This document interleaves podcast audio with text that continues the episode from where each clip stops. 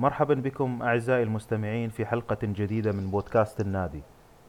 ضيفي اليوم هو الدكتور الأستاذ محمد الأسعد قريعة، ذي السجل الحافل بالإنجازات والكتابات والنشاط العملي والأكاديمي الواسع.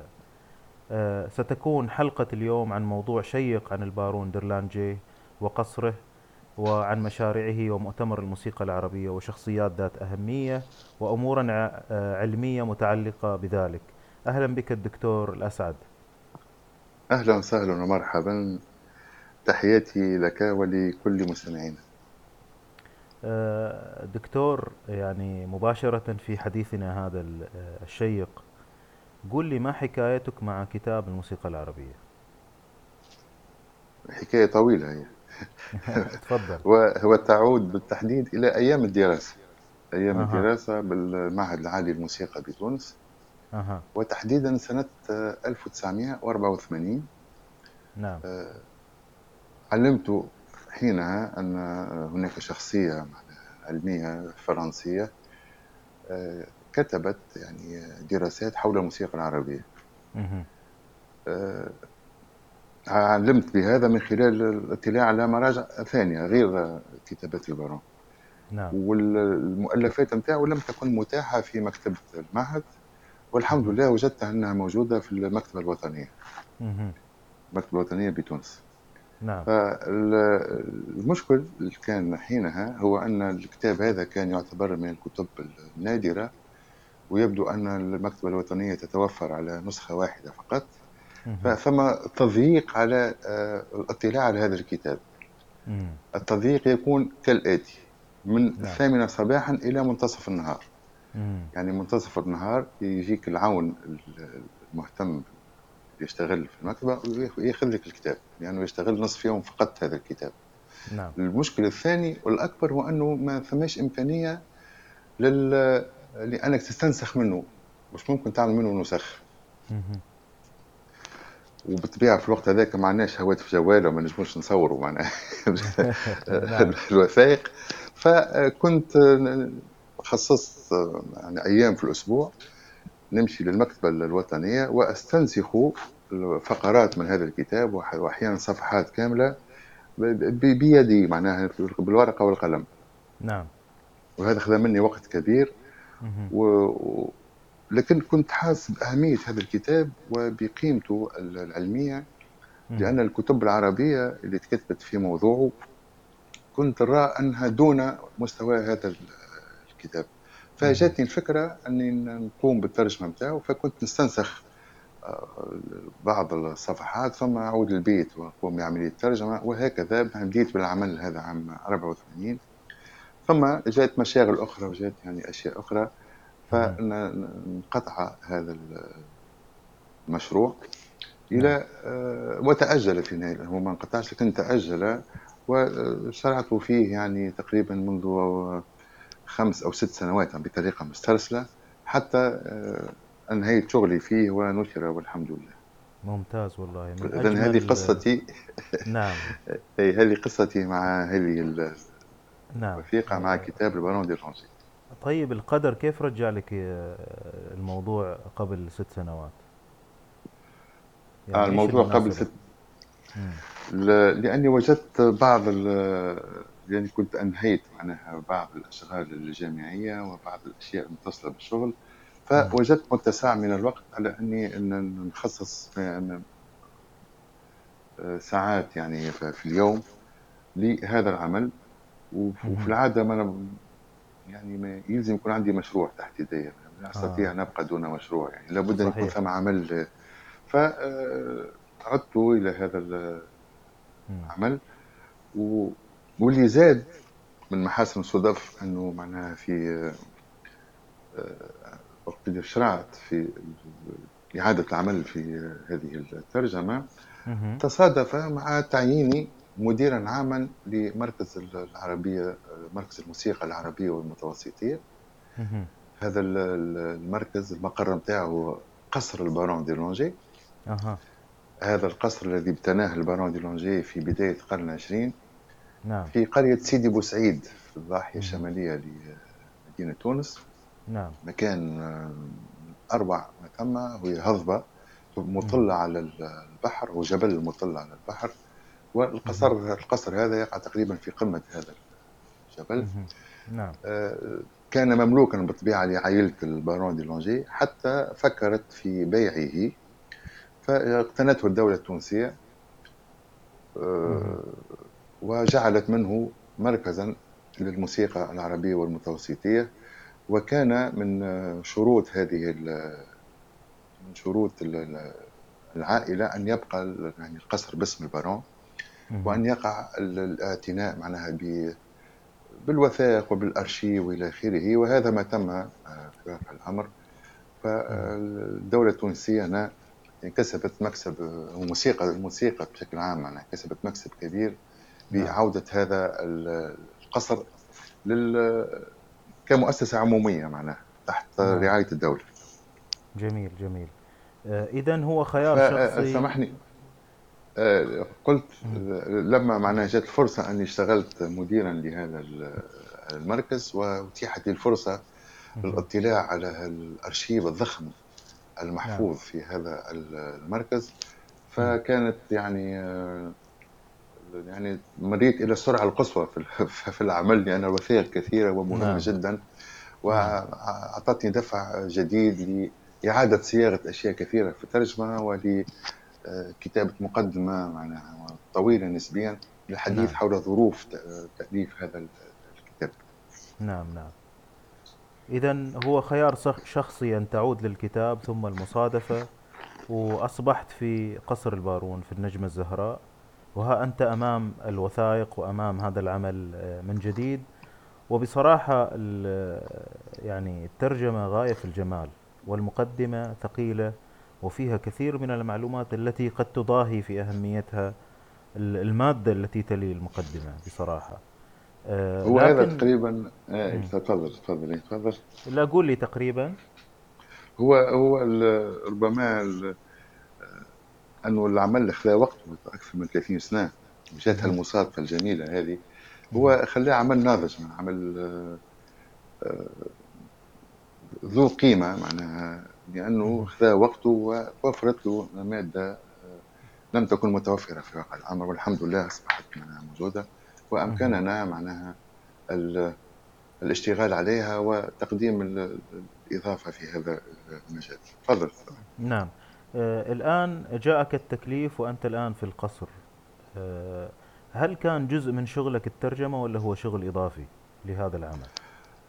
آه عفوا آه يبدو أن هناك سوء فهم، لأن م. تكليفي في النجمة الزهراء كان سنة آه ألفين واثناشر م. واستمر حتى ألفين وثلاثطاش، يعني بقيت تقريبا آه حوالي عامين. آه صحيح. ثم عدت إلى التدريس في التعليم العالي، يعني حاليا لست مكلفا بإدارة هذا المركز، لكن الفترة اللي عديتها في المركز سنتين تقريبا هي التي طلعت فيها على الوثائق وسعيت إلى إتمام هذا العمل، وهو عمل خارج خارج التكليف الإداري وخارج العمل، هو عمل شخصي. هذا ما أقصد هذا ما أقصد يا دكتور. نعم هذا ما أقصد يا دكتور بسؤالي، لكن يعني ما هي الأهداف اللي اشتغلت عليها في هذا، سواء أهداف شخصية أو بحثية أو من الشغف ومن العمل اللي أنت تشوفه ضروري مع التكليف الإداري؟ يعني حدثنا عن بعض الملامح من من هذه الفترة. واضح. هو بتحدثك على جانب من نفسي ومن شخصيتي. أنا شخصيا أعتبر الكتابة والبحث أعتبره واجبا، وأقوم به معناها بعد القيام بأشغالي معناها العادية مع عمل الشغل إلى آخره. هو مقتطع من وقت راحتي، مقتطع من من وقت عائلتي، مقتطع من وقت معناها ممكن نستمتع فيه. البحث أصبح لدي كالإدمان، لا أستطيع أن أبقى دون دون أن يكون لدي مشروع، دون أن أطالع شيء في مجال التخصص، دون أن معناها هي رغبة شخصية و راحة، أجد راحة في ذلك. و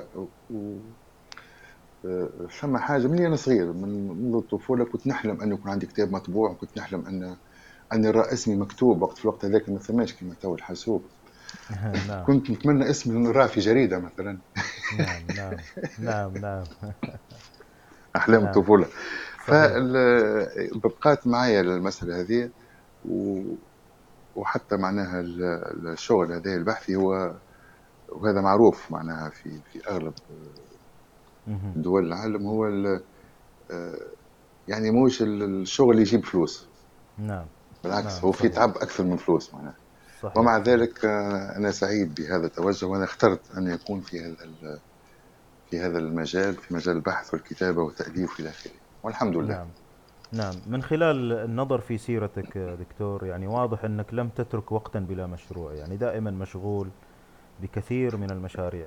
لكن عودة لموضوعنا الرئيسي، حدثنا عن البارون هذا، يعني اختياره لتونس، إقامته، نشاطاته، أهدافه.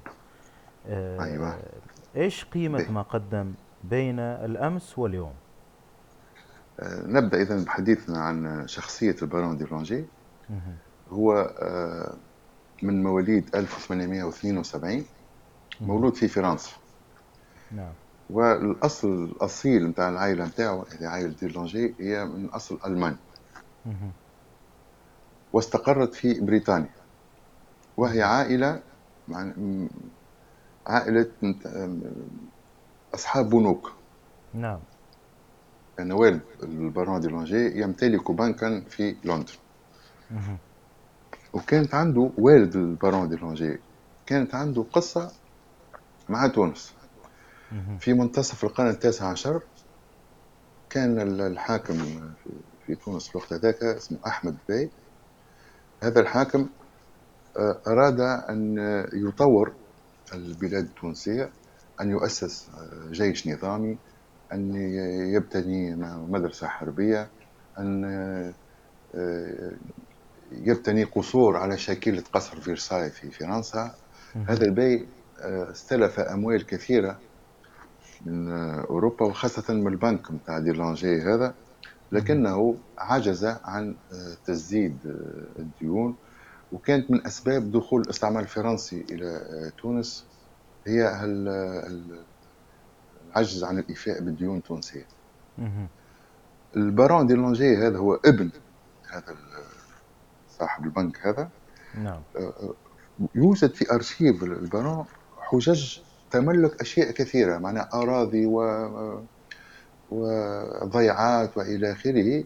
يبدو أن باي تونس مقابلك الديون هذيك أو جانب من تلك الديون منح لعائلة البارون أراضي كثيرة وضيعات كثيرة ومكاسب فلاحية كثيرة، ومنها هذا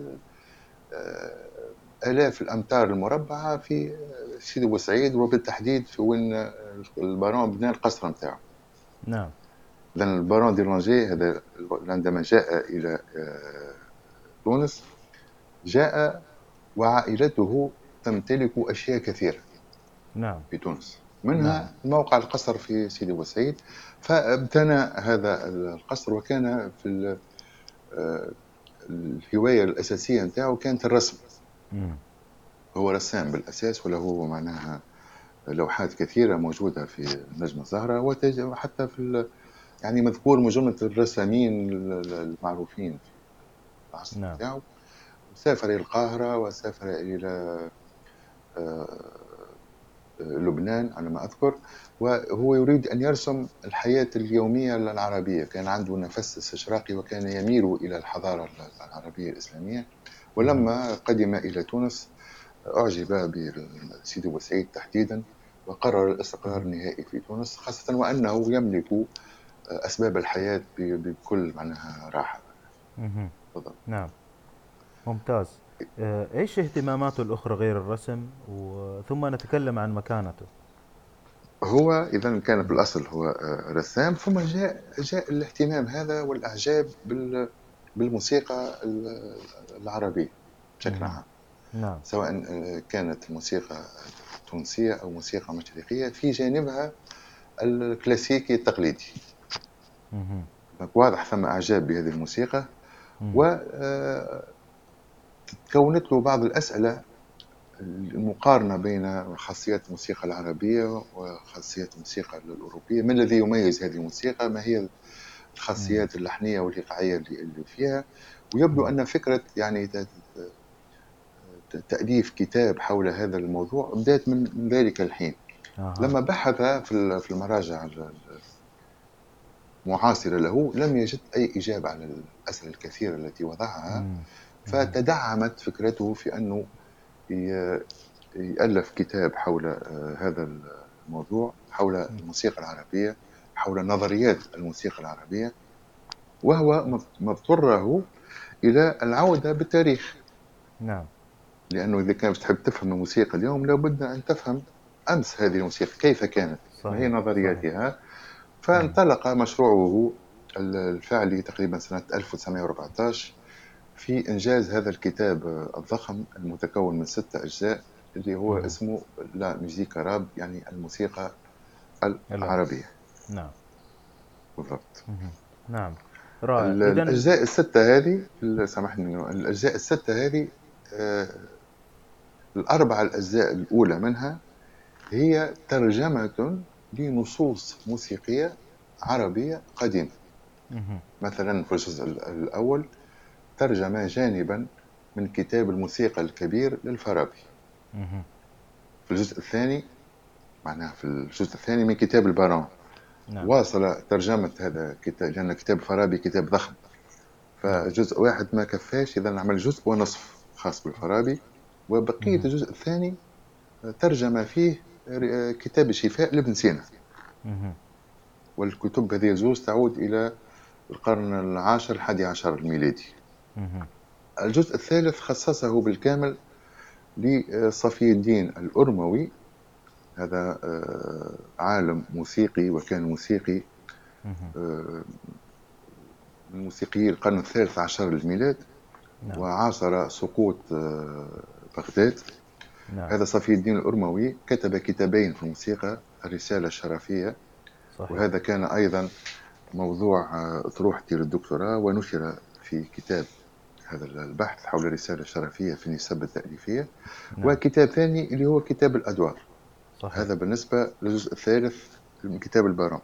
نعم. الجزء الرابع من كتاب البارون فيه رسالتان موسيقيتان، الأولى مجهولة المؤلف وهي رسالة مهداة إلى السلطان العثماني محمد الثاني. نعم. والقسم الثاني من هذا الجزء الرابع خصصه للرسالة الفتحية في الموسيقى لعبد الحميد اللاذقي، عاش في القرن الخامس عشر ميلادي. هذه الكتب الموسيقية القديمة وقع ترجمتها ونشرها في الأجزاء الأربعة الأولى من عمل البارون ديرلانجيه، علما بأن النشرة الفرنسية لهذه الكتب كانت سابقة للنشرات العربية.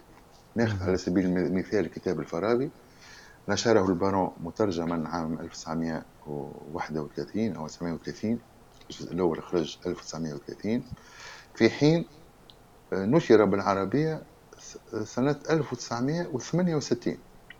نعم. كتاب ابن سينا نشره البارون قبل أن ينشر بالعربية تقريبا بثلاثين سنة. صفي الدين نشره عام تسعة وثلاثين ونشر بالعربية عام ثلاثة وثمانين. حبيت نقول أن القراء اللغة الفرنسية من الأوروبيين خاصة ومن كانوا على اطلاع على هذه الوثائق الموسيقية العربية القديمة قبل أن يعلمها العرب بعشرات السنين، ومن هنا جاءت القيمة متاع العمل متاع البارون ديرلانجيه والقيمة يعترف بها العالم الكل، لأنه هو الذي كشف هذه الأعمال العظيمة، كشفها لقراء اللغة الفرنسية يعني أوروبا والعالم الغربي بشكل عام. نعم.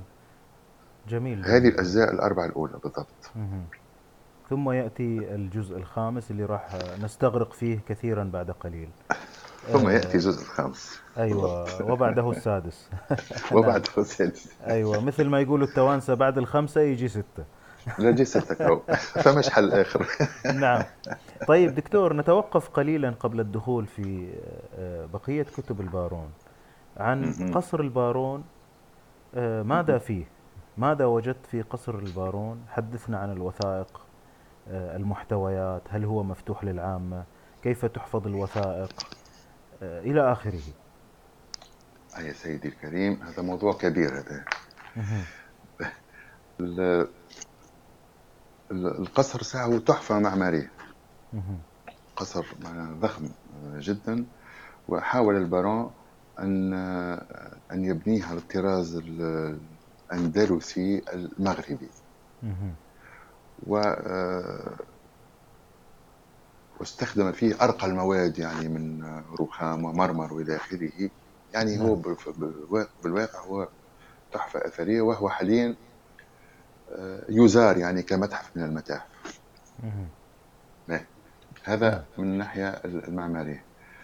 نجي تو مسألة الوثائق.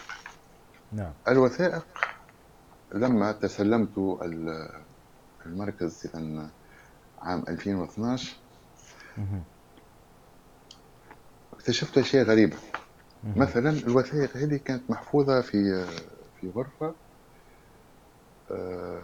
عالية الرطوبة، لأن المكان كله مطل على البحر. نعم. في غرفة عالية الرطوبة من دون أن يكون هناك معناها مكيف، اللي هي من أبسط الأشياء معناها لابد من توفيرها لحفظ وثائق تعود إلى مئة سنة هي أو أكثر، هي أن تكون مكان مكيف على الأقل لمنع الرطوبة. إذن نجم نقول أن الحالة التي كان عليها الأرشيف لم تكن معناها في ظروف علمية، في ظروف معناها صحية للحفاظ على هذه الوثائق. نعم. هذا الإشكال الأول. الإشكال الثاني، وجدت أن هذه أن هذا الأرشيف اللي فيه تقريبا قرابة أربعمائة علبة معناها علبة أرشيف هذيك ملأ بالوثائق، ما فيهاش جرد، لم يقع معناها جردها جردا كاملا أو تصنيف أو تصنيفها. العمل هذا شرعت فيه قبل أن شرعت فيه مع المدير السابق قبل أن أتولى أنا الإدارة. طرحت عليه أن نشوف الأرشيف، وبقيت بضع أشهر في العمل هذا، وبعدين توليت الإدارة فجلبت فريق كامل من الباحثين، مش فريق كامل، ثلاثة باحثين مش كثير يعني، وبدينا نشتغل على ترتيب هذا هذا الأرشيف وتصنيفه ورقمنته، لأن الوثائق مش ممكن معناها باش تكون متاحة بطريقة اللمس المباشر معناها. نعم. فلا بد من رقمنتها حتى تصبح متاحة للباحثين. عمل الرقمنة بدينا شرعنا فيه، تواصل مع المدير اللي بعدي، ثم جاءت ظروف أخرى، ثم حاولوا يغيروا البرنامج. هذا كله راهو معناها مفهوم، لأن الفترة هذه في في تونس معناها الوزارات تتغير في كل كذا، والمديرين في كل لحظة تتغير، ما فماش استقرار معناها كافي باش الأمور تتنجز بالشكل المطلوب. على كل حال الوثائق والحمد لله موجودة، أصبحت محفوظة في ظروف طيبة. ثم مجهودات صارت في رقمنة الكثير من الوثائق، وسيأتي يوم قريب إن شاء الله تصبح هذه الوثائق معناها متاحة ويمكن الاشتغال عليها والولوج إلى محتواها لدى جميع المهتمين إن شاء الله، يعني سواء كانت في القصر أو على شكل رقمي مثلا في الإنترنت. هو المفروض والأهم أن تكون على شكل شكل رقمي في الإنترنت، لأن إذا كانت مرقمنة يعني ما لا ليس لا الأمر بعيد عن وضع ما كتب بالكمبيوتر على الإنترنت. لا لابد من رقمنتها، واضح هذا لا شك ولا اختلاف، لأن الوثائق في حالة لا يمكن معناها أنه نلمسها باستمرار ونقدمها مباشرة للباحثين. وأتذكر أنا حتى لما اشتغلت على هذه الوثائق كنت أستعمل يعني ماسك، لأنه وثائق قديمة وفيها يعني الأرضة وثم أشياء معناها، كنت نلبس قفازات. نعم. لأن فهمت مش ممكن أنها تتاح للجميع، فالرقمنة ضرورية، وهناك كنوز فعلا، كنوز معناها من الوثائق ومن المعطيات التي هي جديرة بأن تعرف وبأن يشتغل عليه. طيب ما نوع المحتويات هذه دكتور؟ يعني نعرف مثلا في لوحات، فيه تماثيل، في آلات موسيقية، وثائق، يعني أعطينا فكرة كده عن عن نوع المحتويات. مثلا آه ثم مدونات موسيقية. المدونات الموسيقية هي في آلاف الأوراق المكتوب فيها موسيقى، معناها نعم. نوتة موسيقية. نعم. هي مدونات كثيرة ل آه للمألوف التونسي الأندلسي. نعم. للموشحات الشرقية. نعم. لأعمال الشيخ أحمد الوافي نتحدث عليه فيما بعد. نعم. هذا معناها شخصية موسيقية لم نكن نعلم عنها الكثير، لكن نعم. بالوثائق الموجودة في قصر البارون اكتشفنا شخصية موسيقية من أعلى طراز. نعم. آه مثلا من جملة الوثائق الموجودة فيها الرسائل التي كان يتبادلها البارون مع الشخصيات العلمية كما كارون بارادوفو، كما هوري جورج فارمر، كما رؤوف يكتابي، يعني نعم. القمم تاع الشخصيات تاع العلوم الموسيقية في الوقت ذاك كانت بينهم وبين البارون مراسلات هي محفوظة في هذا معناها في هذا الأرشيف. نجد أيضا أعداد من المجلات والجرائد التي تعود، هي مقتطفات من الجرائد والمجلات التي تعود إلى تلك الفترة والتي تؤرخ لفترة من فترات الموسيقى في في تونس. نعم. نجد أيضا وثائق إدارية كثيرة تهم معناها الإدارة متاع القصر وممتلكات القصر والموسيقيين اللي كانوا يتوافدوا على القصر. هناك معناها إدارة، بالضبط إدارة معناها ثم أرشيف كامل متاع الكفاش والحسابات والكذا، والفلان فلاني معناها اشتغل كذا ساعة واخذ كذا نقود. تهم موسيقيين كبار نعرفوهم معناها في تاريخ آه. الموسيقى التونسية كانوا. فهمنا أن البارون كان يتعلم العزف على آلة قانون، كان يدرب فيه قانونجي معناها تونسي اسمه مريد خسلامة، ويهودي تونسي، يبدو أنه كان من عازف قانون من طراز عالي، وكان يدرس البارون ديرلانجيه القانون، وكان يدون له أيضا.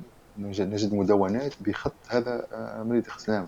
نعرف البارون ديرلانجيه كون تختا موسيقيا تونسيين، وكانوا يتمردون يتمرنون لديه معناها باستمرار، وهو نفس التخت اللي يمثل تونس في مؤتمر القاهرة عام اثنين وثلاثين. آه. وعندنا يعني بالوثائق الإدارية وقتاش كانت التمارين، وكان من اليوم الفلاني من ساعة كذا إلى كذا حضر فلان وفلان وفلان، ووقع الاشتغال على كذا. نعم. وقع من الاشتغال على القطعة الفلانية أو الشغل الفلاني أو معناها أشياء عندها قيمة أرشيفية وقيمة تاريخية، لو أنها تكون متاحة ويتم معناها دراستها واستخراج معناها مختلف المعلومات. جميل جميل جدا والله، كأنك أخذتنا في رحلة مختصرة دكتور. طيب دكتور، عودة إلى الكتب الآن، مثلا هذه الكتب اللي عملها البارون رغم أنها اهتمام شخصي، لكن هي مشاريع أكبر من أنها كتب، لأن فيها ناس وفيها عقود وفيها طلبات وفيها صيغ وفيها إلى آخره، طريقة عمل. طبعا. إيش طبعا. إيش أهداف البارون من هذا المشروع مثلا؟ هل هي فقط اقتصار على الأهداف الشخصية، ولا ممكن مثل ما فهمت في المقدمة أنه كان يريد أن يري العلماء الموسيقى الأوروبيين شيئا عظيما من الشرق ومكتوب بطريقة ممتازة كما يريد مثلا؟ هذا م. شيء واضح. إيش الأهداف طبعا. الأخرى؟ هو على ما يبدو هو هدف شخصي للبارون ديرلانجيه. صرف أموالا كثيرة، أموالا طائلة في هذا المشروع، وجهودا جبارة خصصها لهذا المشروع، وليس وراءه أي ربح مادي مثلا. ما فيش حتى ربح مادي، بالعكس معناها كل مراحل إنجاز هذا العمل هي كانت معناها مراحل تتطلب معناها الكثير من المال، وكان البارون هو الذي معناها يصرف هذه الأموال الكثيرة. واضح أن البارون ديرلانجيه أراد أن يخلد اسمه في التاريخ. واضح العملية. نعم. ونجح في ذلك. نعم. نجح. يعني اسم البارون ديرلانجيه الكتب نتاعو هذه تلقاها في جميع مكتبات العالم الوطنية، وكتب ذات قيمة. واسم بارون قاعد متداول جيلا وراء جيل، وهنا نتحدث عليه اليوم في سنة ألفين وثمانية عشر. نعم. أنت في السعودية وأنا في تونس نتحدث على البارون ديرلانجيه. نعم صحيح. هذا هذا ما كان يصبو إليه. يبدو لي نعم. أن هذا هو الهدف بتاعه، أنه حب يقدم حاجة تخلده في التاريخ، ومن ناحية أخرى ترضي معناها رغبة في أنه يقدم عمل للموسيقى العربية التي كان يعشقها. واضح جدا أنه كان يعشق هذه الموسيقى. نعم نعم. طيب دكتور، قبل ما ندخل في تفاصيل الكتاب الخامس، حدثنا عن الخامس والسادس. ما الكتاب الخامس وما الكتاب السادس؟ كنت حدثتك على الأربع كتب الأولى. نعم. اللي هي ترجمة من العربية إلى الفرنسية لمجموعة من الكتب الموسيقية القديمة التي ألفت بين القرن العاشر والقرن الخامس عشر للميلاد. نعم. وهذه الكتب بلا فائدة من إعادة ترجمتها العربية، لأنها أصلا موجودة بالعربية. صحيح، هذا الشيء ارتحنا منه. باقي الآن ارتحنا منه فائدة التحليلية والدراسية إلى آخره. طبعا. نعم طبعا. وإن كان معناها مثلا الرسالة الفتحية في الموسيقى فيها معناها طبعة عربية، لكنها غير جيدة بالمرة، ولا بد من إعادة الاشتغال عليها، كما اشتغلت نعم. أنا على الرسالة الشرفية. الرسالة الشرفية كانت منشورة مثلا ألف وتسعمائة وثلاثة وثمانين، لكنها النشرة لم تكن معناها في لم تكن معناها الشروط العلمية والمنهجية الواجبة، لذلك أعدت الاشتغال عليه. نعم. هناك مجموعة من الكتب القديمة التي ترجمها البارون هي في نسختها الفرنسية الآن أهم بكثير من نسختها العربية. مم. وهذا عيب في الواقع. صحيح صحيح. هذا عيب. نعم. هذا جانب. نعم. نصف الجزء الخامس. هذا نعم. الجزء الخامس اللي حاول البارون فيه. ما زلت تحدث على البارون، ما زلت ما تحدثش على المجموعة اللي كانت بجنب البارون. ديما نحطوا على أي راح ندخل فيها الآن. راح ندخل فيها الآن. عطنا صورة عامة على الكتاب الخامس والكتاب السادس، ثم ندخل في تفاصيل. ثم ندخل في تفاصيل. أيوة. هذا الكتاب الخامس في كلمتين هو يهتم بالجانب النغمي، الجانب النغمي للموسيقى مم. العربية. نعم. يعني أصوات الموسيقى العربية، مقاماتها، كيف تتركب هذه المقامات، كيف ما هي الأجناس أو العقود التي تؤلف هذه المقامات، تقاسيم في مختلف المقامات. إذن هو كتاب معناه تجمع طول يهتم بنظرية الموسيقى العربية في جانبها النغمي، كل ما يهم الأصوات. نعم. الجزء السادس نعم. يهتم نفس الشيء بنظرية الموسيقى العربية في جانبها الإيقاعي. والموسيقى هي نغم وإيقاع. نعم. هي لحن وإيقاع. صحيح. عفوا. الخامس هو يهتم باللحن يعني بالنغم، والسادس نعم. يهتم بالإيقاع. وهناك أيضا في الجزء السادس ثم قسم أو جزء يهتم بالتعريف بمختلف القوالب الموسيقية العربية الغنائية والآلية. جميل. الموشح، القصيدة، الزجل، السماعي، اللونجا، الدولي، مختلف هذه الأشكال سواء كانت آلية أو غنائية. هناك قسم أو جزء في هذا الجزء السادس يتحدث ويعرف بهذه القوالب. نعم. الآن الجزء الخامس يا دكتور هو مشروعك اللي تحدثنا عنه، من بديت معاه من أيام الدراسة ثم عدت له وانتهينا منه، وهو نسخة فاخرة وغاية في الجمال وغاية في جمال الترجمة والتحقيق. الجزء السادس وين شكرا. الآن منه؟ الجزء السادس آه عندي صديق اسمه فتحي الحذيري. هذا الصديق في أثناء دراسته في المعهد العالي للموسيقى في الثمانينات أيضا وفي بداية التسعينات، في رسالة التخرج ترجم جزءا أو قسما من الجزء السادس من الفرنسية إلى العربية. نعم. اتفقت أنا وياه على أساس أنه يساهم هو باك ترجم هذيك اللي قام بها، ونكمل نشتغل على بقية الجزء، وإن شاء الله نصدروه مع بعضنا معناها في قادم الأيام بإذن الله. يعني أوقات نفسك في مشروع جديد يا دكتور؟ لا مثال مشروع جديد.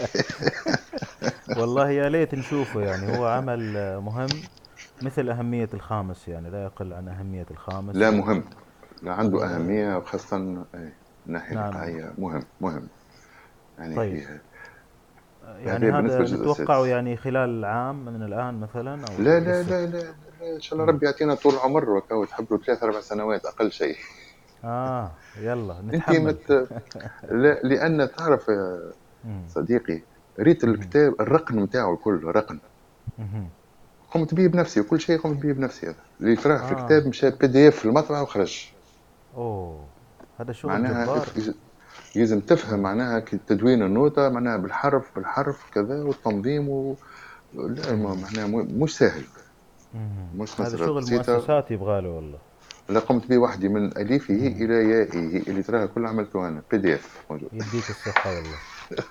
يديك الصحة دكتور. يعني أنا طيب مطبعة يستحيل تخرج لك عمل بالدقة اللي تحبها ربما وبالنظافة اللي تحبها، مش ممكن. نعم، إلا إذا كان مشروع يعني تحت يعني رقابة قريبة مثلا منك ويكون مشروع كامل يعني ويكون شخص قلبه على العمل وإلى آخره، شغل مؤسسات يعني. يلا أنا قمنا باللازم يعني بالواجب. نعم أحسنت. طيب الآن خلينا نغوص في في الجزء الخامس دكتور. يعني في البداية يعني المقدمة أصلا صادمة، يعني الواحد في أمان الله فاتح الكتاب يبغى يشوف يعني محتويات الكتاب و... وإيش أسبابه وتاريخ مثلا ضرورة الكتاب وكيف طلع وكذا.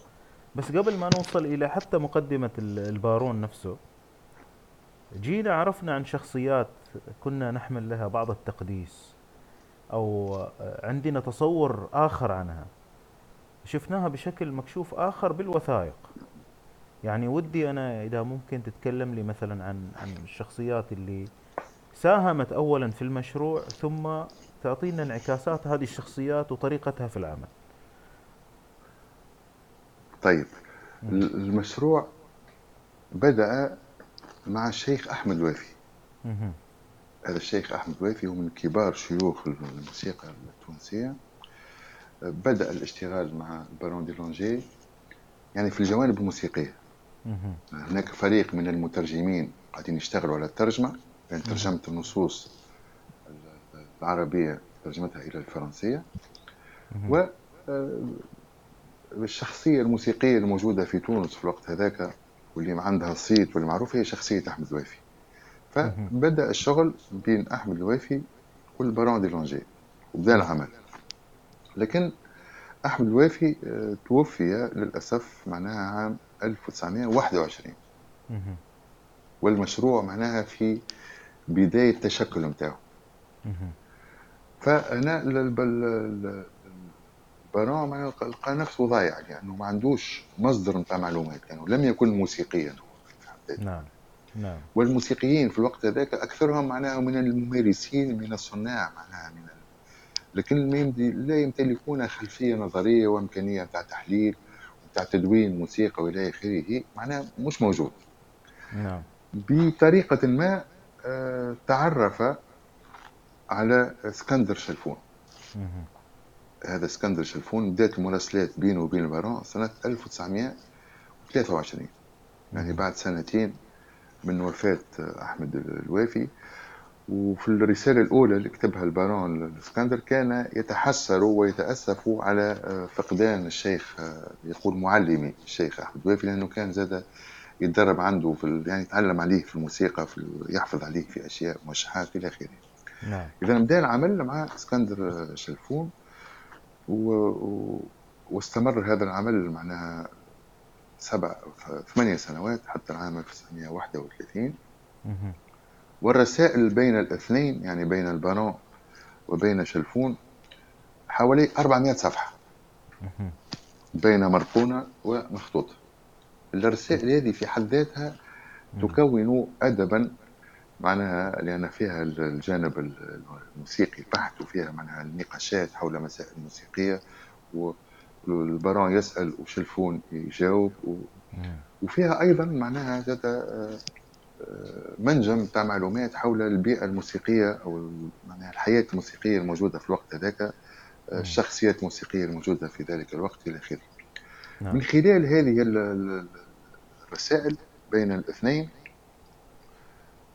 فهمنا بالضبط الدور اللي قام به إسكندر شلفون في تأليف هذا الجزء الخامس. شلفون مر بفترات في العمل نتاعو، من الأول كان معناها عمل جدي وعمل معناها منضبط للضوابط العلمية والأمانة العلمية، لكن للأسف معناها اكتشف شلفون أن البارون متلهف على المعلومات ومتلهف على إصدار هذا الكتاب، فاستغل هذا الجانب ماديا، وأصبح في أحيان كثيرة يبيع الوهم للبارون ديرلانجيه. المقام كيرتكز على درجة دو بسعر، وكيرتكز على درجة ري راهو بسعر آخر. الإيقاع اللي فيه معناها الكروش المشالة ذاك راهو بسعر، الإيقاع اللي فيه نوار راهو بسعر أغلى بسعر آخر، يعني أشياء مهازل من للأسف معناها تم اكتشافها من خلال المراسلات. نعم. هذا كان دور الأستاذ إسكندر شلفون اللي أنا ما ننكروش بصرف النظر على الأشياء هذه الخزعبلات هذه. مم. هو يعني تحليل المقامات الموجود في الجزء الخامس، يعني كيفية تحليل المقامات وتقسيمها إلى آه عقود، ونفس المقامات هي نفس هذه مئة وتسعة عشر مقام، يعني ثمانية وتسعين أو تسعة وتسعين بالمئة منها هي الشغل نتاع إسكندر شلفون. نجم نقولوا إن إسكندر شلفون هو مؤسس نظرية المقام في الموسيقى العربية كما نعرفها اليوم بشكل منتظم. نعم. وكما ندرسها في المدارس.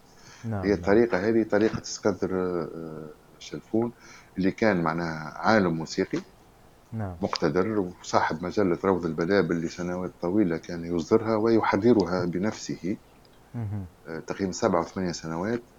هو تقريبا أول كونسرفاتوار معهد موسيقي خاص في تكون في مصر كونه إسكندر شلفون. آه يعني شخصية موسيقية محترمة وشخصية معنى علمية محترمة. آه لكن للأسف قلت لك يعني دخل في متاهات آه يعني ابتزاز في, في خصوص العمل مع البارون ديرلانجيه. إيه وكان في ابتكارات شخصيات وظروف وقصص إلى آخره. مش مهم الآن الآن وصلت مش مهم الفكرة.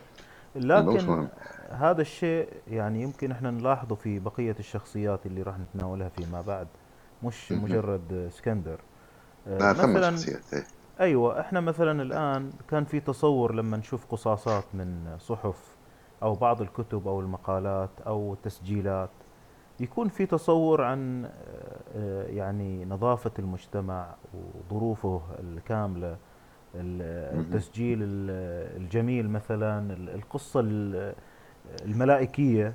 لكن من خلال الموضوع هذا نلاحظ ان هم بشر عاديين وعندهم ظروفهم وعندهم جميع انواع الحاجات الانسانية. طبعا ايه وهذا الفرق، وهذا اهمية الوثائقية. اهمية الوثائق انها تكشف جوانب تكون عادة خفية ومسكوت عنها، لكنها مهمة لأن في نهاية الأمر تكشف أن البشر هو بشر في في كامل المراحل التاريخية من أول الدنيا لتو هو نفسه بشر بحسنات وبعيوب وبمشاكل وقدم تاعو إلى آخره. لما تلمذ نرجع إذا بالنسبة لل في سؤال عندي دكتور قبل قبل ما نمشي على الموضوع المشروع. الآن تكلمنا عن أحمد الوافي ثم شلفون وإنجازه أه. في في تنظير المقامات، لكن لاحظت مثلا أن أنت نبهت في الكتاب وحتى يمكن في مسرى الكتاب ان طريقة عرض المقام كأجناس وكايش هو وصفه كسير مقامي كعادات وثقافة عن هذا المقام بالتحديد في طريقة أداء العملية، هذا الشيء كأنه اقترح من البارون على المشتغلين معاه في المشروع بحيث انه ما يكون نظامه اقل من هذا الشيء. مثلا نظام الكتابة هو البارون هذا دوره توجيهي لا شك في ذلك ولا اختلاف. عنده دور توجيهي لأنه أراد أن يكون عمل منهجي منظم وفق الضوابط العلمية اللي في نهاية الأمر هو إسكندر شلفون نفسه هو ولا البارون هو بيده نعم. هما أنا مطلعين على كتابات صفي الدين الأرموي. نعم. صفي الدين الأرموي كان يقسم المقامات أو سلالم المقامات، كان يقسمها إلى أجناس. نعم.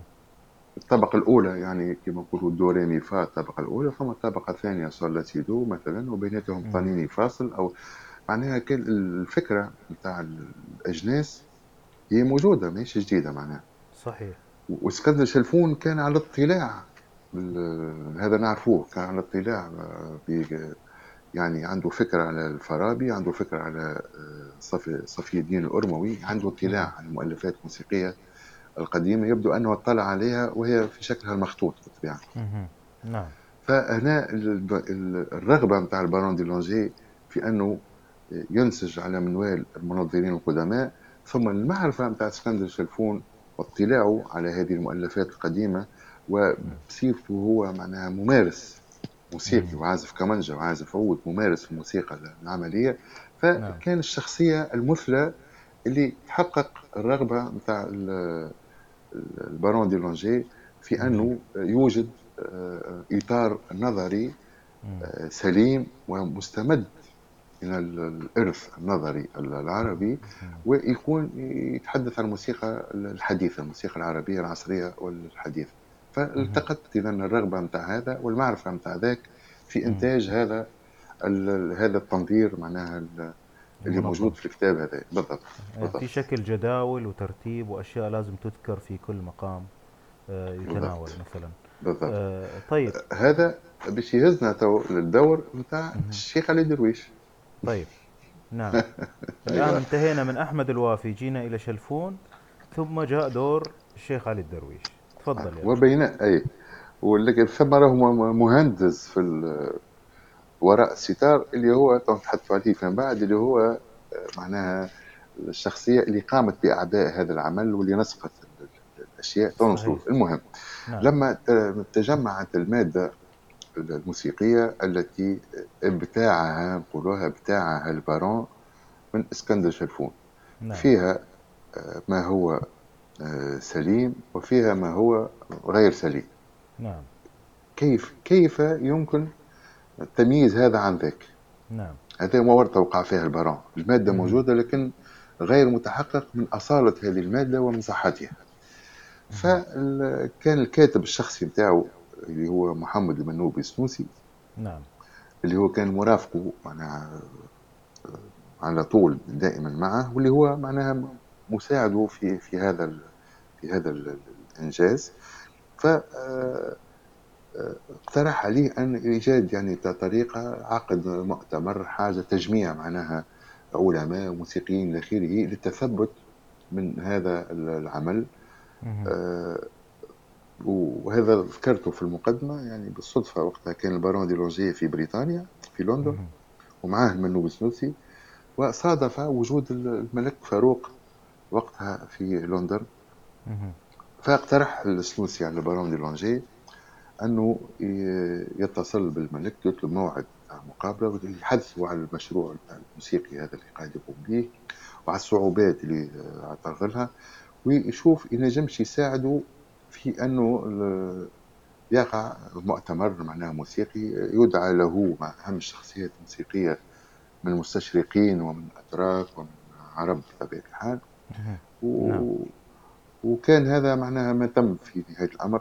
وافق الملك فاروق على أن تستضيف القاهرة هذا المهرجان على أساس أن تنظيم المهرجان ودعوة العلماء وإلى آخره تكون معناها من من مهام البارون ديرلانجيه والفريق البارون ديرلانجيه، وهذا ما وقع.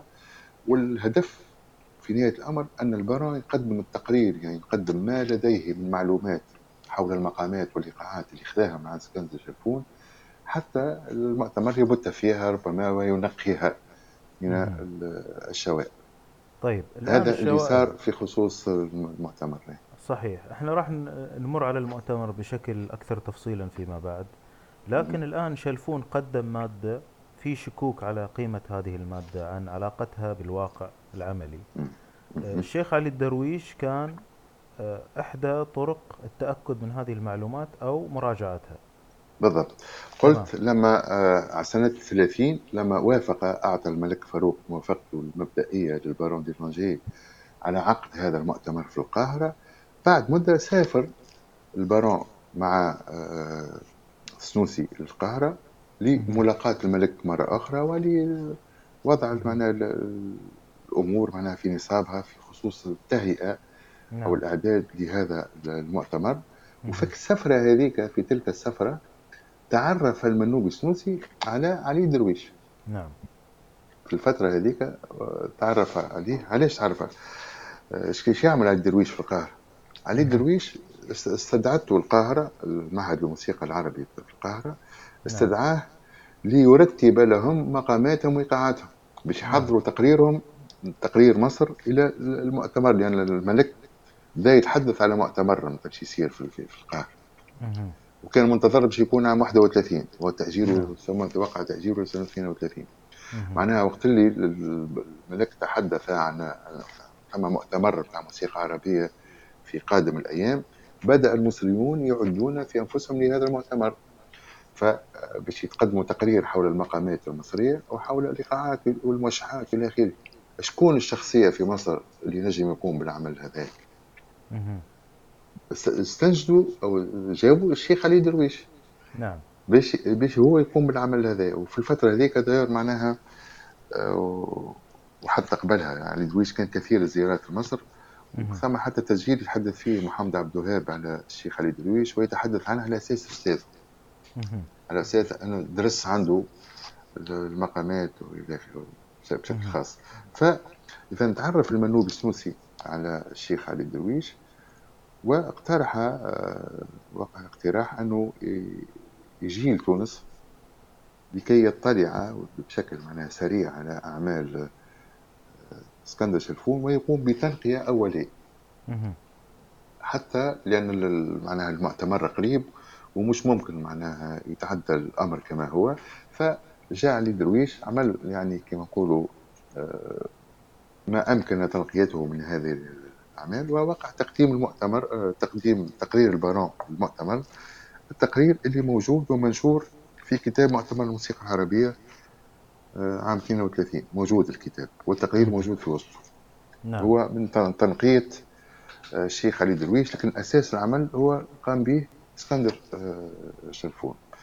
لكن العمل هذا حتى بعد ما تم المؤتمر وتم إجازة عن أكثر المقامات التي مرت إلى المؤتمر، ديما كان ثم إحساس أنه لابد من إعادة النظر في أشياء وتطوير أشياء إلى آخره.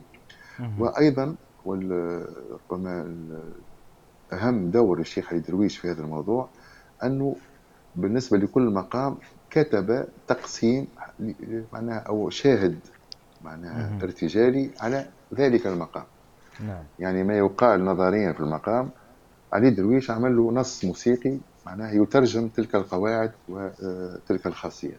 هذا من من عمل علي درويش وهو موجود بخط علي درويش. وأيضا كان عنده دور في الجزء السادس، مثل ما نقل مقامات وال وال وحط الأمثلة معناها بتاع التقاسيم، كيف كيف بالنسبة للإيقاعات نقل الإيقاعات ووضع الأمثلة الخاصة بالإيقاعات. إذا دور محوري للشيخ علي درويش في هذا العمل الذي عاد بعد زيارته الأولى ذيك القصيرة، عاد لمدة أربع أشهر إلى تونس وأنجز بقية الأعمال المطلوبة منها. طيب ممتاز. طيب الآن إيش معاناة البارون مع الشيخ علي الدرويش؟ هل هناك معاناة مثل معاناة مع شلفون؟ بأقل حدة نجم نقول أقل حدة، والذي عانى في واقع الأمر هو المنوبي السنوسي، لأن يعني البارون في الفترة ذيك كان في تقريبا دخل في مرحلة المرض الذي أدى به إلى الوفاة، فلم يكن معناها لديه ما يكفي من الجهد باش يتبع المسائل اللي بقى يتبع فيها بصفة لصيقة هو محمد المنوبي السنوسي. في الواقع حسب ما يتحدث به المنوبي السنوسي معناها حسب ما رواه أن الشيخ علي درويش كان في بداية مشواره كان ملتزم ومنضبط بالعمل في قصر البارون صباحا، وفي المساء كان عنده دروس يقدم فيها، لأن هذه الزيارة الثانية فقط للإشارة. الزيارة الثانية ومش البارون استدعاه إلى قصره، لا، الزيارة الثانية هذه البارون ديرلانجيه لقى طريقة مع جماعة الحكومة وقتها الفرنسية اللي تحكم في تونس على أساس أنه يتم استقدام الشيخ علي الدرويش في تونس، استخدموا يعني إدارة الثقافة الفرنسوية لتقديم دروس في المقامات والموشحات الشرقية. فكان يعني الزيارة هي رسميا هي علي الدرويش باش يقدم دروس في الموسيقى المشرقية، معناها مقامات وإيقاعات وأمثلة إلى آخره في مدرسة العطارين بتونس العاصمة. نعم. هذا شغله في العشية، وشغله في الصبح هو عند البارون ديرلانجيه معناها في القصر للاشتغال على هذه الأشياء. العمل من الأول بدأ بشكل معناها منظم، لكن بعدين الشيخ علي درويش ما أصبح يبطأ في العودة ليلا وسهريات إلى آخره. نعم. نعم. والله وقعت شوية مشاكل من نوع هذا فقط، وربما مشاكل تاع نقود. أيوة، في مشاكل نقود. وكذلك يعني لا. أنا مثلا التفت إلى موضوع أن التقاسيم هي كوبي رايتد له، يعني هي حقوقه الشخصية، حقوق لأن التقسيم ارتجال وارتجاله هو الشخصي. آه بالإضافة إلى موضوع أي بالإضافة إلى موضوع مثلا الاطلاع على القسم التونسي من الموسيقى، أن الشيخ علي الدرويش يعني بيّن أنه اتفقنا في البداية على الشغل الكامل، لكن هذا الشيء ليس من تخصصي وليس من معرفتي كما ذكرت آه في الكتاب. هو الشيخ علي الدرويش ساهم في تدوين مم. في تدوين بعض نوبات المألوف التونسي، لأنه يعني في الاتفاق كان موجود أنه يدون يكتب النوتة الموسيقية بالتدوين الموسيقي بعض النوبات التونسية، والشيخ علي درويش نعم. قام بهذا العمل وهو موجود. صحيح. مدونات نعم. موجودة بناء على رواية الشيخ خميس ترنان. هذا الشيخ متاع موسيقى تونسية، هو تنجم تقول الوريث متاع أحمد الوافي نعم. فن التونسي. بعد أحمد الوافي جاء الشيخ خميس ترنان، فكان خميس ترنان يغني وعلي درويش يكتب يكتب عليه، وثم حتى وثائق معناها ذات أهمية تاريخية نادرة. لما كنت في الفترة اللي اشتغلت فيها في في النجمة الزهرة وجدت أن نوبة السيكا مثلا نوبة في طباعة السيكا، النوبة المدونة في قصر البارون ديرلانجيه تختلف عن النوبة المعروفة المتداولة. فقمت بإنشاء معناها تخت موسيقي، وكلفت أحد الباحثين أنه يقود هذا التخت والاشتغال على المدونة الموسيقية، وعملنا حفل موسيقي في بالنوبة الجديدة هذه، وأصدرناها في في قرص مضغوط في سي دي. والوثائق من هذا النوع هي كثيرة جدا في قصر البارون ديرلانجيه، ويمكن معناها إثراء يمكن إثراء الرصيد الموسيقي التونسي وحتى المشرقي موشحات كثيرة مدونة بأعمال غير معروفة البتة. أها. طيب وين نوصل لها هذا من دور الشيخ دكتور؟ يعني هل هذا موجود أه. الآن على الإنترنت في اليوتيوب أو مكان يطلب؟ هذه نوبة سيكا. أيوة. هذه الحقوق متاحة تعود إلى البارون ديرلانجيه، ومعناها إلى قصر النجمة الزهراء، إلى مركز الموسيقى العربية والمتوسطية، والسيدي يعني يباع يباع معناها مفهوم للزوار وإلى آخره، فما وضعوهش على الإنترنت، مش موضوع واضح. إذا نعود إلى محمد المنوبي السنوسي. مين محمد المنوبي السنوسي وإيش دوره ومكانته؟ محمد المنوبي السنوسي من مواليد ألف وتسعمائة وواحد، تخرج معلما معلما للغة الفرنسية، لكن الوالدة نتاعو والدته منعته من التدريس من تدريس اللغة الفرنسية، منعته لأنها لغة مستعمرة. فرب رب ضارة نافعة معناها، فكان هذا ما نفع العلوم الموسيقية بشكل عام، أنه التحق منذ سنة ألف وتسعمائة وعشرين التحق بخدمة البارون ديرلانجيه ككاتب خاص للبارون ديرلانجيه.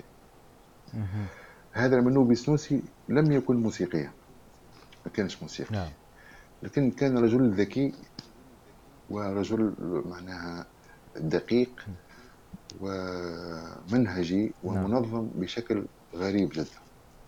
الذكاء نتاعو والنظام نتاعو مكنه من انه يدير تقريبا المشروع كله هذا نتاع البارون ديرلانجيه، ستة اجزاء من اولها الى اخره. لدينا في الارشيف نسخ من مترجمات مترجمين اخرين، الفارابي وابن سينا والى اخره، لكن النسخه النهائيه التي صدرت في الفرنسيه، النسخه النسخه المطبوعه، هي من توظيف ومن صياغه المنوبي السنوسي. فهذا المنوبي السنوسي تقريبا هو اللي قاعد وراء وراء البارون ديرلانجيه، هو في ظل البارون ديرلانجيه، لكنه هو في نهايه الامر اكتشف انه المنجز الفعلي لهذا العمل، خصوصا وان البارون ديرلانجيه لم يكن يتقن العربيه. فمن أين له أن يفهم الفارابي ويترجمه ولا يفهم ابن سينا ولا غيره؟ فواضح نعم. جدا أن ثم مترجمين اشتغلوا مع البارون ديرلانجيه، وأهمهم وآخرهم والذي معناه أنجز النسخة النهائية هو محمد المنوبي السنوسي. نعم نعم ويعني هذا يحتاج صراحة من من خلال اللي شفناه يحتاج دراسة هامة. أتوقع أن أنت قدمت عمل عن المنوبي في إحدى مشاريعك الكتابية أو المؤتمرات. نعم، لدي عن المنوبي السنوسي محاضرة تسألت فيها هل هو معناه عالم موسيقي هذا المنوبي السنوسي أم هو مجرد كاتب البارون. كان هذا نعم. معناها مطلق السؤال، وفي الوقت هذاك لم تكن لدي الوثائق اللي طلعت عليها فيما بعد، ومع ذلك توصلت إلى من خلال هكذا مقارنات وتقاطعات توصلت إلى أن المنوبي السنوسي كان فعلا عالما موسيقيا دون أن يكون موسيقي.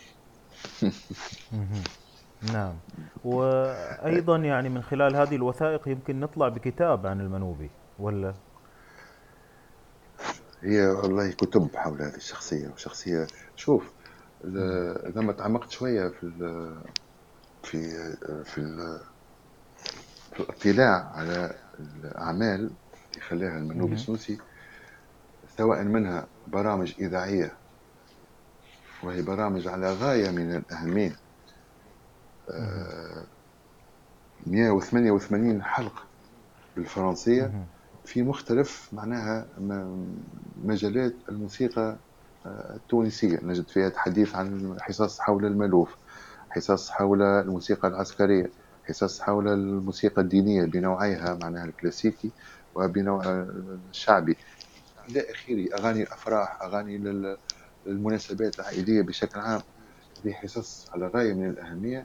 وكان مركز هذا الموسيقى العربية والمتوسطية في عام ألفين وأربعة أصدر كتابا يحتوي تقريبا ثلاثة وعشرين حصة، حولناها من المسموع إلى المقروء مع نماذج موسيقية. والمشروع يمكن يتواصل نوصل ثمانية أو تسعة كتب تلخص تقريبا، تصبح كأنها موسوعة الموسيقى التونسية من إنجاز هذا محمد المنوبي السنوسي. أيضا مقالات كثيرة نشرها بالعربية وبالفرنسية، كتب غير معناها من منشورة، يعني رجل علامة بما تم عن الكلمة، أعتبره علامة. ثم هو يتوفر على فرنسية من أروع ما تم، يعني اللغة الفرنسية يكتب بها، فحتى في لغته يعتبر مدرسة. نعم، جميل. والله أشعر بتحيز تونسي. والله شوف احنا ما نتحيزوش بكثرة، ولا هذا حق، هذا رجل ظلم، ظلم حيا وظلم ميتا. كان نعم. ثم رغبة ولا زالت لدى البعض في أن الاسم هذا المنوبي السنوسي يبقى يعني لا يعرفه أحد، نعم. ما تعرفها أنا ولا أحد لديك، يعني كل ما يجي علم من أعلام في تونس هنا يظهر اللي هو معناها اقوى واحد واحسن واحد واكثر واحد قدم للموسيقى التونسيه واكثر واحد قدم للعلوم الموسيقيه التونسيه، فاول ما يبدا انه ينفي من سبقه. نعم. هذا الرجل لابد ان يخرج الى النور، اعماله لابد ان صحيح. دكتور الحمد لله يعني طلعت عليها. تفضل. نعم، انت اشرت ان المنوبي ظل يكتب بنفس الاسلوب اللي شفناه في كتب البارون حتى الأربعة وستين يمكن. طبعا. يعني نفس أي. اللغة، نفس الأفكار، نفس التنظيم، فهذا أيضا يشير إلى دوره في هذا المشروع كدور مقدم ودور واضح. هو هو الأسلوب يدلنا على أنه الشخصية هي نفسها اللي قامت بأعمال البارون واللي منوبي السنوسي في أعماله الخاصة هي نفسها. نعم. توفرت له فرصة المنوبي السنوسي أنه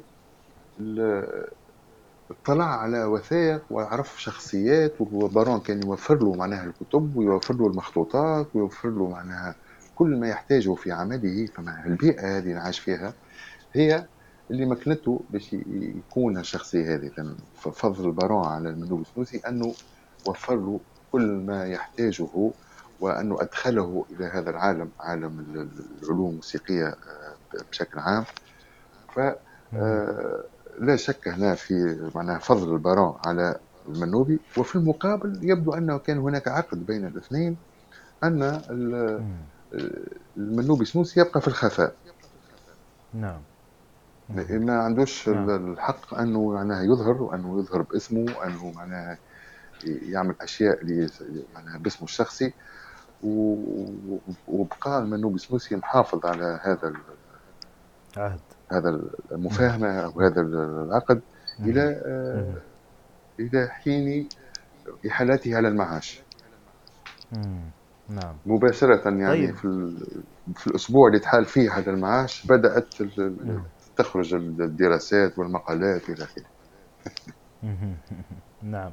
طيب خميس ترنان إيش دوره في المشروع هذا دكتور؟ خميس ترنان اشتغل مباشرة مع مع المنوبي السنوسي في الناحية النظرية دي، في ناحية تنظيم المقامات إلى آخره.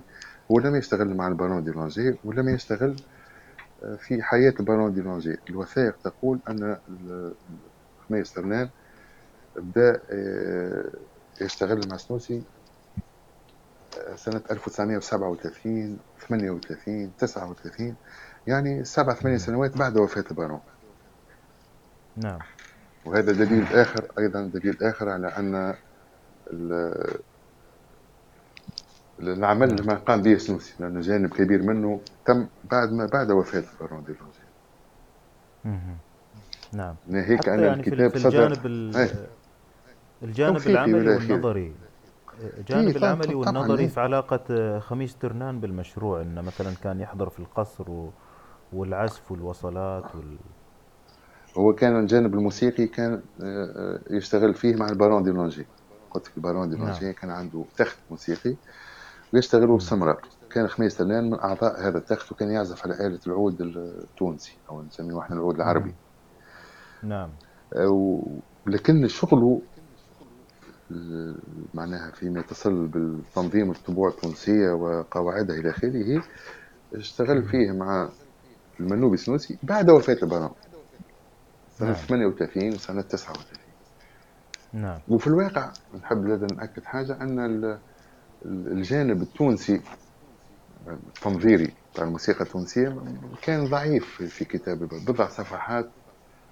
يبدو أن البارون ما لقاش المادة وما لقاش الشخصيات العلمية اللي ممكن تفيده في ترتيب الموسيقى التونسية وفي تنظيمها إلى أجناس وعقود ومسارات لحنية وإلى آخره.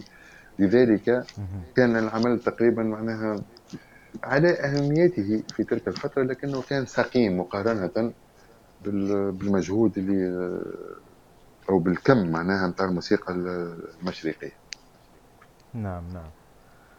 طيب دكتور، احنا المستمعين معانا اتوقع اللي وصل الى الان وهو مستمتع هذا واحد شديد الاهتمام بالموضوع والشغف. احنا راح نواصل في بقية الاسئلة. مثلا خلينا نركز الان على موضوع المؤتمر، احنا نعرف ان البارون ما قدر يحضر المؤتمر رغم كل التنظيم والفكرة.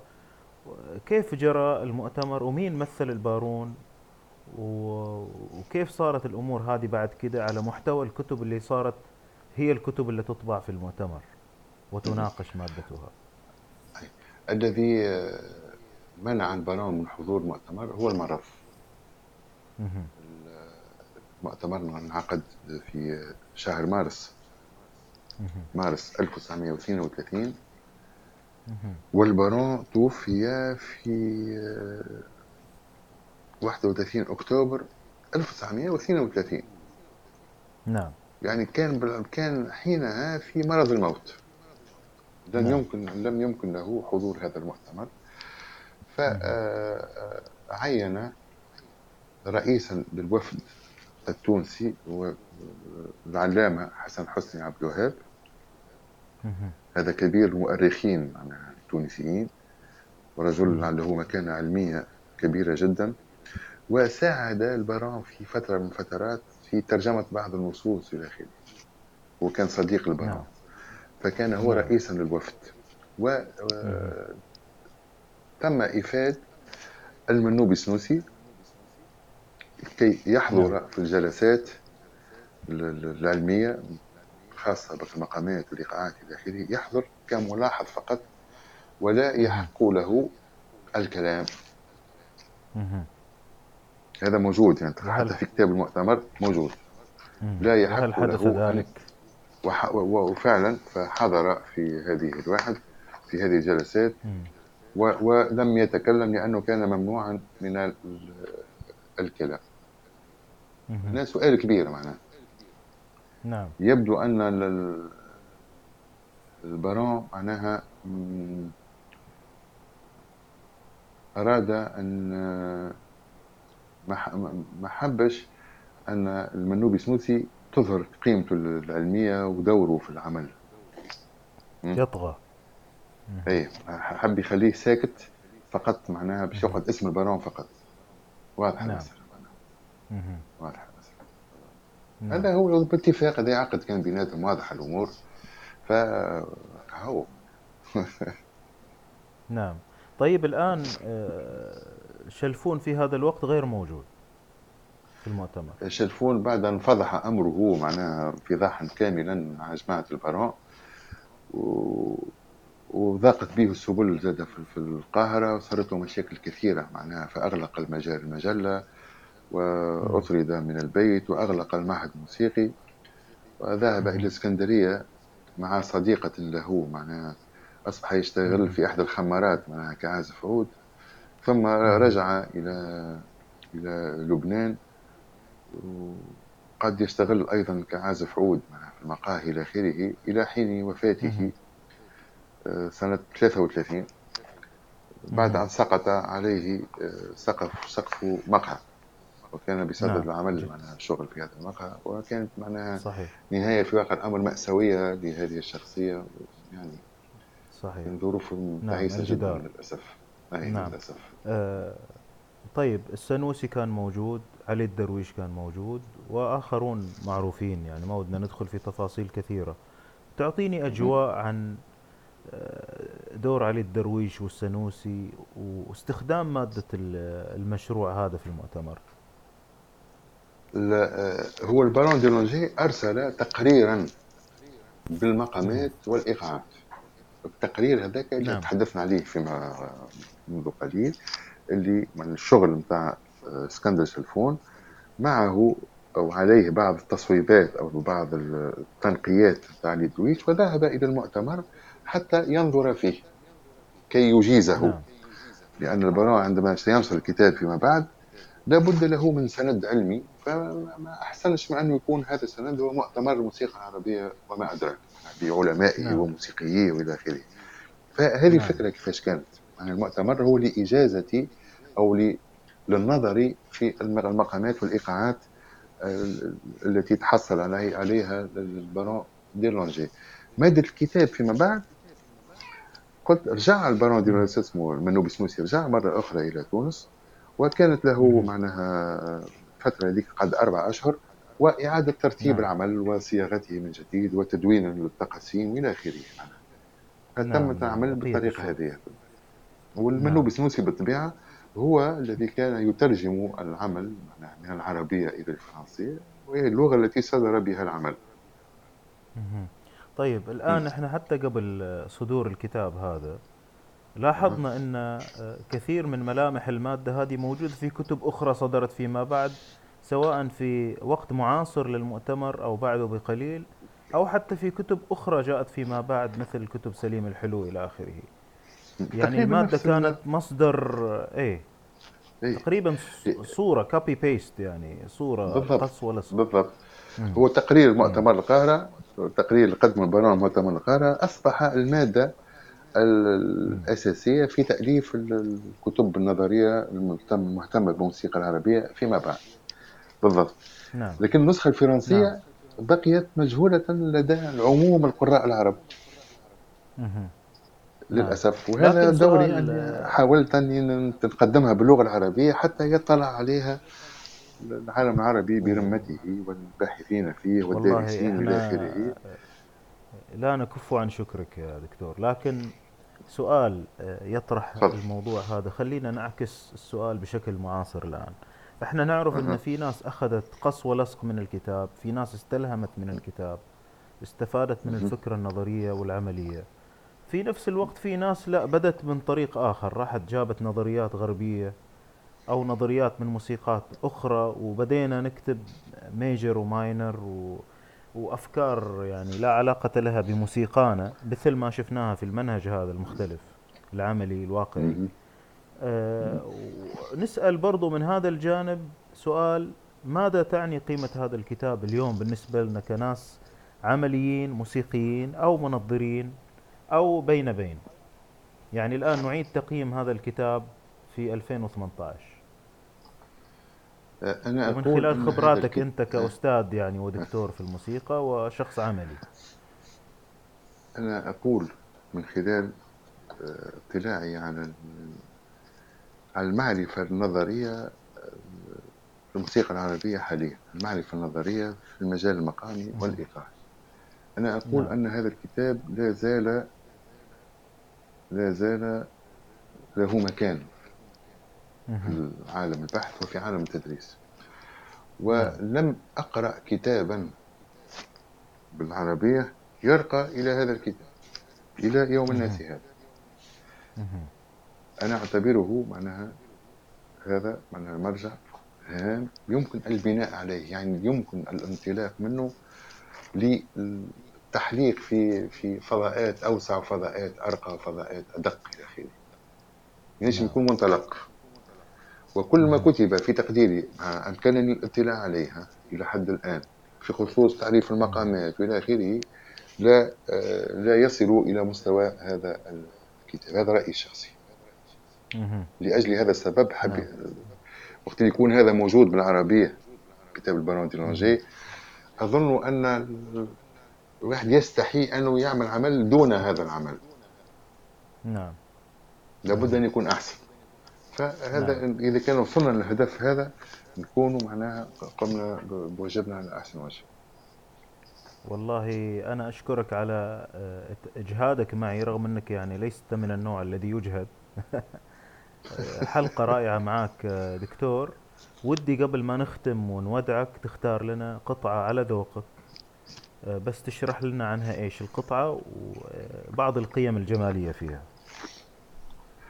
أه أنا اشتغلت في, في الإذاعة وفي التلفزة، يعني عندي عشرات الحصص، مئات الحصص كنت سجلتها واشتغلت. فالتجربة هذه مكنتني بأني اكتشفت تسجيلات نادرة جدا وغير متاحة وغير معروفة. من بين التسجيلات لقيت تسجيل صوت أحبه وقدره، صوت سعودي طلال مداح، مرحوم طلال مداح، الأستاذ طلال مداح.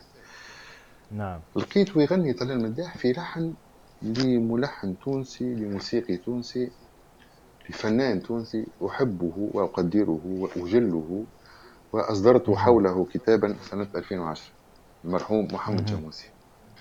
لقيت طلال مداح يغني في إحدى الأغاني المعروفة لمحمد جاموسي، أغنية اسمها طول يا ليل واسهر يا عين، أغنية خفيفة ظريفة تغنى إلى اليوم في الأفراح وفي المناسبات العائلية في مقام البياتي وعلى إيقاع معناها خفيف وجميل. والطريف أن محمد جاموسي نفسه هذا كان كاتب كلمات، هو يكتب الكلمة ويلحنها ويغنيها، وهو عازف مجيد على آلة العود، يعني شخصية ما عدا. الطريف في الأمر أن بعض الكلمات تاع النغم تاع الأغنية هذه وقع تغييرها بذمة أن يغنيها طلال مداح، يعني وقع إخراجها من المحلية التونسية وإكسائها طابع معناها عربي أكثر ولغة مش مفهومة. فالنص المغنى في الأغنية هذه بصوت طلال مداح هو مختلف قليلا عن النص الأصلي اللي نعرفوه في في التسجيل الأصلي للأغنية. أها. هذا النغم نقترحه عليك وإن شاء الله يعجبك ويعجب الأصدقاء المستمعين. والله راح نسمعه الآن في ختام اللقاء هذا مع الدكتور. نشكرك جدا على وقتك وعلى كل هذا الجهد، وعلى أصلا حتى نهنيك ونهنئ أنفسنا على الترجمة الجميلة هذه اللي عمرها ثلاثين سنة. بارك الله فيك. وأكثر قرن من الجهد والمشاريع. وإن شاء الله موعودين بالجزء السادس، وأعد مستمعي بودكاست النادي أن نلتقي مجددا مع الدكتور محمد الأسعد قريعة في موضوعات كثيرة. الرجل لديه سجل حافل من الإنجازات وكثير من الآراء العملية والأكاديمية. راح يكون ضيف على البودكاست قريبا في مواضيع أخرى. نشكرك يا دكتور. شكرا جزيلا. شكرا أسيدة. شكرا.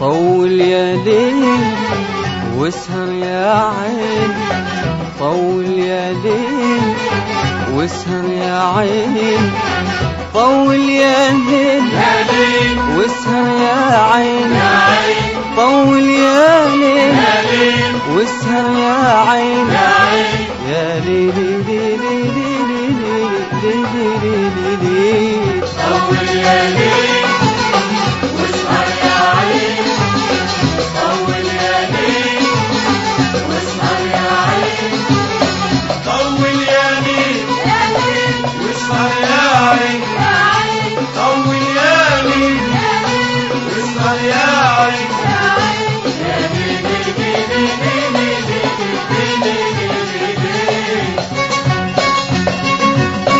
طول طول طول وعاود تاني، يسلم يسلم محبوب الليلة جاني، طول طول طول وعاود تاني، يسلم يسلم محبوب الليلة جاني، قولوا للشمس لا لا خلينا على ذي الحالة، قولوا للشمس لا لا خلينا على ذي الحالة، قولوا للشمس لا لا خلينا على ذي الحالة، قولوا للشمس لا لا خلينا على ذي الحالة، يا لي لي لي لي لي لي. طول يا ليل واسهر يا عين، طول يا ليل واسهر يا عين، طول يا ليل واسهر يا عين،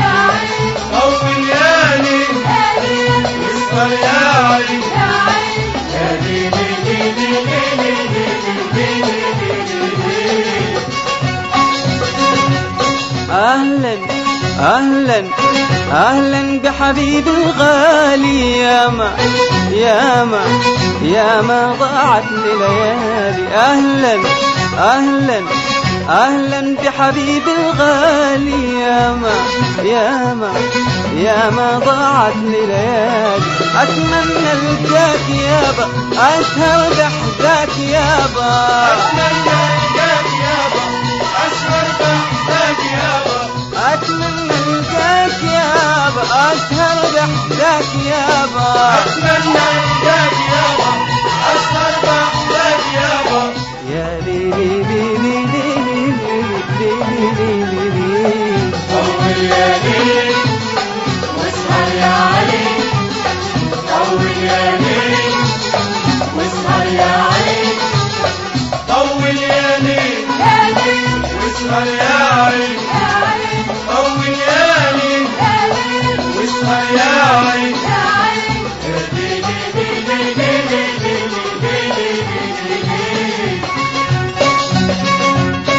طول طول طول واسقينا فراحك، طول طول لا تعجل بالله صباحك، طول طول طول واسقينا فراحك، طول طول لا تعجل بالله صباحك. ليلة أفراح يابا والهم ينزاح يابا، ليلة أفراح يابا والهم ينزاح يابا، ليلة أفراح يابا والهم ينزاح يابا، ليلة أفراح يابا والهم ينزاح يابا، يا ليلي ليلي ليلي ليلي ليلي أول يا ليلي واسمع يا عين، أول يا ليلي واسمع يا عين، أول يا ليلي واسمع يا عين.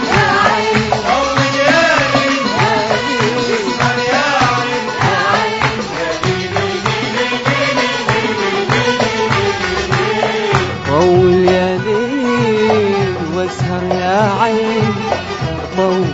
ليل وسهر يا عين، طول يا ليل وسهر يا عين، طول يا ليل وسهر يا عين، يا ليل ليل ليل ليل ليل ليل ليل طول يا ليل وسهر يا عين، طول يا ليل وسهر يا عين.